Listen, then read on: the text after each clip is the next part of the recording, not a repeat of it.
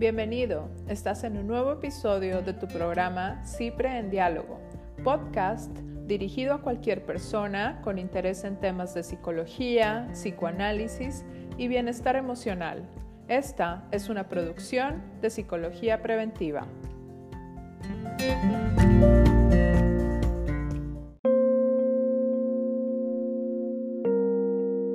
Buen día, yo soy Cristina Kennington, estás viendo Cipre en Diálogo este, un proyecto de prevención psicoanalítica más de psicología preventiva este, de CIPRE SC. Está con nosotros Rolando González Prieto, él es el director fundador de DIMAC y precisamente estamos haciendo una serie que se llama Diálogos este, sobre toxicomanías, diálogos con DIMAC y en este bloque nos vamos a enfocar en las familias. ¿no? Y creo que previo a cámaras ya nos platicabas un poco, ¿no? Como que la familia tiende a sentir que, bueno, definitivamente pasan por un proceso difícil. Sí, claro. Este, pero tienden a, a colocarse en un lugar trágico, ¿no? Regularmente, fíjate. Y, y, eso me parece que es también como una extensión de la concepción social de esto, si tú te fijas, ¿no? Que es como estereotipar un poco al consumidor, o mucho al consumidor, este y verlo a veces casi como un chivo expiatorio, ¿no? En los discursos comunitarios tú ves, no, pues es que ah, por la droga eh, roban y por la droga pasa esto, y en la familia es igual, ¿no? Normalmente. Sí, perdón. Como un, como un chivo expiatorio, ¿no? Entonces la familia llega en esta posición trágica que tú describes, este, y pareciera que todos los males que ha venido eh, viviendo la familia tienen que ver que está pasando con su familiar. Y qué, qué, riesgoso lo que comentas, porque si el toxicómano es víctima de la droga y la familia es víctima del toxicómano, ¿quién, tiene la solución? ¿Quién se hace responsable? ¿Quién se hace responsable? ¿Quién, ¿En dónde? O sea, eh, no sé, y, si, y la droga es la culpa del, del que la produce y el que la produce de la delincuencia y de la delincuencia del, no sé. ¿no? Tal cual, mira, había un, un ejemplo que daba Alberto Calabrese, un, argentino que ha estudiado mucho sobre sociología en relación a esto, y él decía que pareciera que el que consume se sale de lo que es para la proposición social ideal, ¿no? Entonces pareciera que se margina a través de eso, y la misma sociedad es la que lo margina, la que lo va mandando a la periferia. Pero él decía, habría que ir a preguntarle a él que está en la periferia cuáles son las posibilidades reales de inclusión que él siente que tiene para estar en ese centro. ¿no? A pesar del consumo. Ajá. Y entonces él, él diría, más que un desvío al fiel estilo de la sociología clásica norteamericana que habla de desvíos, de disconductas y demás, dice, nos podremos dar cuenta que hay distancia, que lo que hay es una distancia. Entonces, con la familia muchas veces pasa igual. Yo creo que sí es importante eh, plantear en esto como un problema de todo el sistema y en donde cada uno de los elementos que conforman el sistema familiar, en el mejor de los escenarios, pues debe de, trabajar eh, para crear condiciones que favorezcan la recuperación de todo ese sistema. Entonces, ah, ya en tu experiencia, ya hablábamos un poco acerca de que cada caso es particular, pero ya en tu experiencia, ¿cómo responderías a cómo viven las personas cercanas a la toxicomanía esta situación? Personas cercanas hablándose pareja, familia, padres, inclusive amistades. Lo más común, fíjate, es que van adoptando ciertos roles, Cristina, ¿no? Y van eh, llegando normalmente a una posición muy codependiente, ¿no? Como de dependencia emocional hacia el usuario. Y esto, lejos de ayudar, perpetúa el problema, ¿no? Porque yo siempre les digo, lo que para el codependiente la culpa, la lástima, el miedo para el codependiente es lo que para el adicto la droga, ¿no? Entonces es una situación eh, muy, muy manipuladora, de mucho chantaje. Perdón que te interrumpa, pero ¿la lástima por parte de quién? De la familia. Porque muchas veces... O sea, lo que ellos mismos sienten es, su droga. Sí. ¿Por qué te, te lo digo? Porque, por ejemplo, muchas veces cuando tú te pones a ver las historias, la familia ha jugado un papel importante para que este problema se haya perpetuado. ¿Cómo?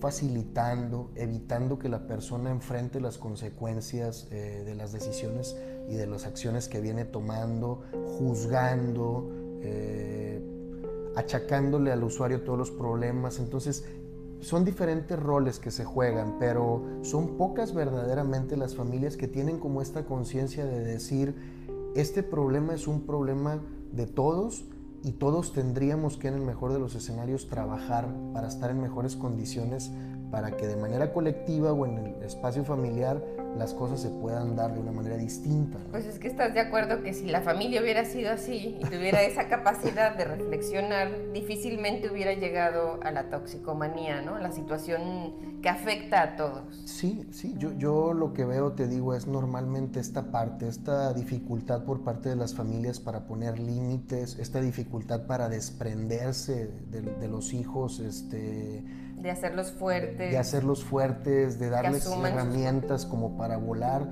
Es muy común para nosotros recibir gente que tiene una relación simbiótica, por ejemplo, con, con la mamá o, una cuestión sobreprotectora con el papá a los 40 años, Cristina, a los 35 años, ya casados, o sea, y, y, después, por ejemplo, irónicamente el discurso de la familia se centra como en la queja de es que por qué él no es capaz de hacerse responsable, pero... Yo no lo, yo no lo he propiciado, ¿no? Es correcto, ¿no? Que ahí yo creo que para muchos que nos pudieran estar escuchando, específicamente si son los familiares de un toxicómano, sabemos que esto es muy complejo, ¿no? Claro. El pensar o, o el sentir o el escuchar que mis buenas intenciones, estas cosas que yo hago por amor, en sacrificio, de cuidar a mi hijo, a mi pareja, a mi familiar, de proporcionarle bienestar y demás, son parte del mismo problema que tiene al toxicómano y, y pero ojalá que el programa y tus, eh, lo que vamos dialogando permita que entendamos como familiares que somos que es un problema familiar y como sociedad que es un problema de todos, ¿no? Claro. Porque también yo creo que los que estamos al lado de la familia del toxicómano podríamos tener una actitud similar para con la familia. Sí, sí, sí pasa, por supuesto que sí pasa. ¿Por qué? Porque bueno, uno a veces como acompañante compra esta parte de decir, bueno, pues cuánto han sufrido y mira todo lo que han pasado. que sí. Que sí, que es real, o sea, que, que, no se pone eso en tela de juicio, pero que insisto, me parece que la queja, el lamento, toda esta parte que, que los acerca más a una posición un tanto victimizada, no crea condiciones que favorecen eh, la toma de responsabilidad de cada uno de los miembros de la familia orientada hacia la recuperación. Y muchos ven la recuperación como una meta, Cristina. Por ejemplo, ah, bueno, ya empezó el toxicómano ir a terapia, ya empezó el adicto eh, un programa en un centro, ya llegamos a la recuperación y ya. Sí, ¿cuántos días ya deja de consumir y ya le hicimos, no? Sí, ¿no? Y yo les digo, la recuperación en el mejor de los escenarios para una persona con un problema de esta naturaleza es un estilo de vida, es un proceso, una forma de vivir, no, no una meta, un objetivo alcanzable, ¿no? Es algo que que en el mejor de los escenarios se debe de trabajar para que ellos puedan mantenerlo, ¿no? para que puedan mantenerse dentro de esos eh, estándares, por así decirlo, que los alejan pues de, una posible recaída, del consumo, eh, que los mantienen haciendo cosas que despierten en ellos el deseo de vivir, este, eh, de hacerse cargo de, ellos mismos. De hacerse responsables, de, de, que sea posible que ellos puedan pensar su vida en lugares diferentes, con personas diferentes, haciendo cosas diferentes y que, es un proceso complejo, ¿no? Este, hay dos cosas que quería comentar. Una era, o sea, desde el psicoanálisis y creo que desde la psicología clínica en general, se habla mucho de la ganancia secundaria, ¿no? De la enfermedad. Y de alguna forma es lo que estamos viendo, ¿no? Esta ganancia de, que tiene el familiar, porque es el bloque de la familia, de decir, mira qué bueno soy, mira qué buena soy, que hago todo esto por el hijo que me tocó, no, no el hijo que crié, el hijo que este, me tocó. Y el asumir esta ganancia la secundaria en la enfermedad y ver que soy parte del problema, creo que es sumamente importante, ¿no? Pero también me quería recalcar que esta ganancia o que esta actitud ante la enfermedad donde obtenemos algo al respecto o en como consecuencia es algo que vivimos todos en también los que no estamos involucrados en, las toxicomanías, ¿no? Los que estamos en cualquier otro tipo de problemática vamos a tener ganancias secundarias de los problemas psicológicos o de los problemas familiares y que es importante que tengamos la capacidad de verlo para poder como aflojar el problema y poder movernos. Definitivamente, sí. Eh, eh, había un, colega que decía que los verdaderos esclavos de la falta del toxicómano son los familiares, ¿no? Este, y, es cierto, muchos de ellos es todo un proceso. Yo quiero señalar aquí, por ejemplo, hay grupos, Cristina, que brindan apoyo importante a familias en materia de esto y que yo he visto que verdaderamente ayudan a que la gente tome conciencia y se haga responsable, ¿no? O sea, se haga responsable de su vida, de sus emociones, de sus sentimientos y que pueda mantener como que con mucho amor, con mucho entendimiento y comprensión, incluso apoyo, eh, pero también con ciertos límites y firmeza al familiar toxicómano y que me parece que esa es como la dosis que verdaderamente ayuda. ¿El toxicómano se puede recuperar sin tratamiento? Híjole, yo lo veo como muy complicado porque si hablamos de recuperación tenemos que entender esto que yo te decía de proceso. Lo que puede haber es que un toxicómano puede vivir una experiencia que de pronto lo contenga en ciertos aspectos. Este, en remisión. Ajá, y se, y se quede así, en remisión, contenido, por así decirlo, pero, pero no podemos hablar de una recuperación porque pues está, como luego dicen, a punto de turrón, ¿no? Puede igual pasar cualquier situación que que, lo vuelve a mover de, la posición en la que está y va a, volver a comenzar. Y en relación a las familias, ¿qué tan importante crees que la familia del toxicómano también reciba apoyo para la recuperación o para el abordaje o para el reentendimiento de la problemática familiar? Yo lo voy a decir así con todas las letras, nadie se recupera solo en mi humilde opinión y en mi experiencia, nadie se recupera en esto. Es decir, cualquier eh, adicto toxicómano requiere de una red de apoyo, requiere de alguien que le acompañe en esta parte, que permita que se puedan restablecer sus lazos afectivos, este, que pueda eh, cambiar su cosmovisión de vida. Y, para eso se necesita de este acompañamiento. Y ni la familia tampoco, por supuesto, porque si tú te fijas, lo más común es que la demanda llega a través de la familia. Por eso te decía yo, me parece que ellos son los verdaderos esclavos de la falta del toxicómano, ¿no?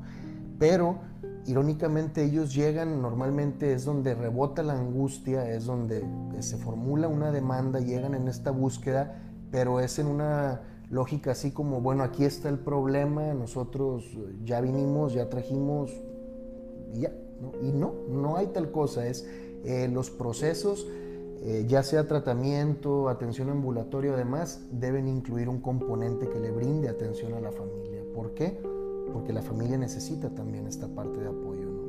Yo creo que podemos quedarnos con esto que mencionas de que nadie se recupera solo, aplicado a las toxicomanías, pero yo creo que a cualquier problemática psicológica o emocional, este, inclusive para encontrar bienestar, no se puede uno encontrar bienestar solo, ¿no? Somos seres sociales.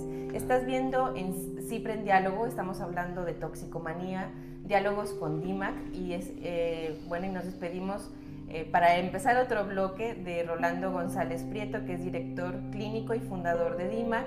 Yo soy Cristina Kennington, ha sido un placer este, este bloque en particular. Denle like, share, suscríbanse a la, a la página, suscríbanse al, al canal de youtube.com diagonal cipre y quédense con nosotros con otro bloque más de toxicomanías.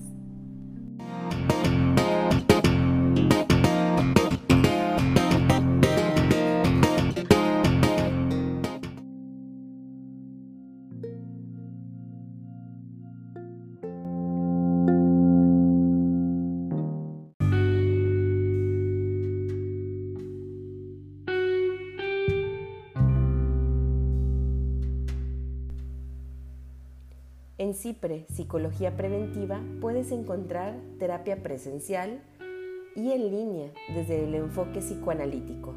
Puedes hacer una cita llamando al 01800 00 mente o envíanos un correo por medio de nuestra página de internet www.psicologiapreventiva.com.mx.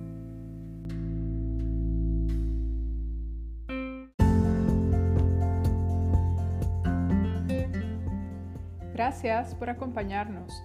Te invitamos a escuchar más episodios de CIPRE, Psicología Preventiva, en diálogo en nuestro podcast de Spotify.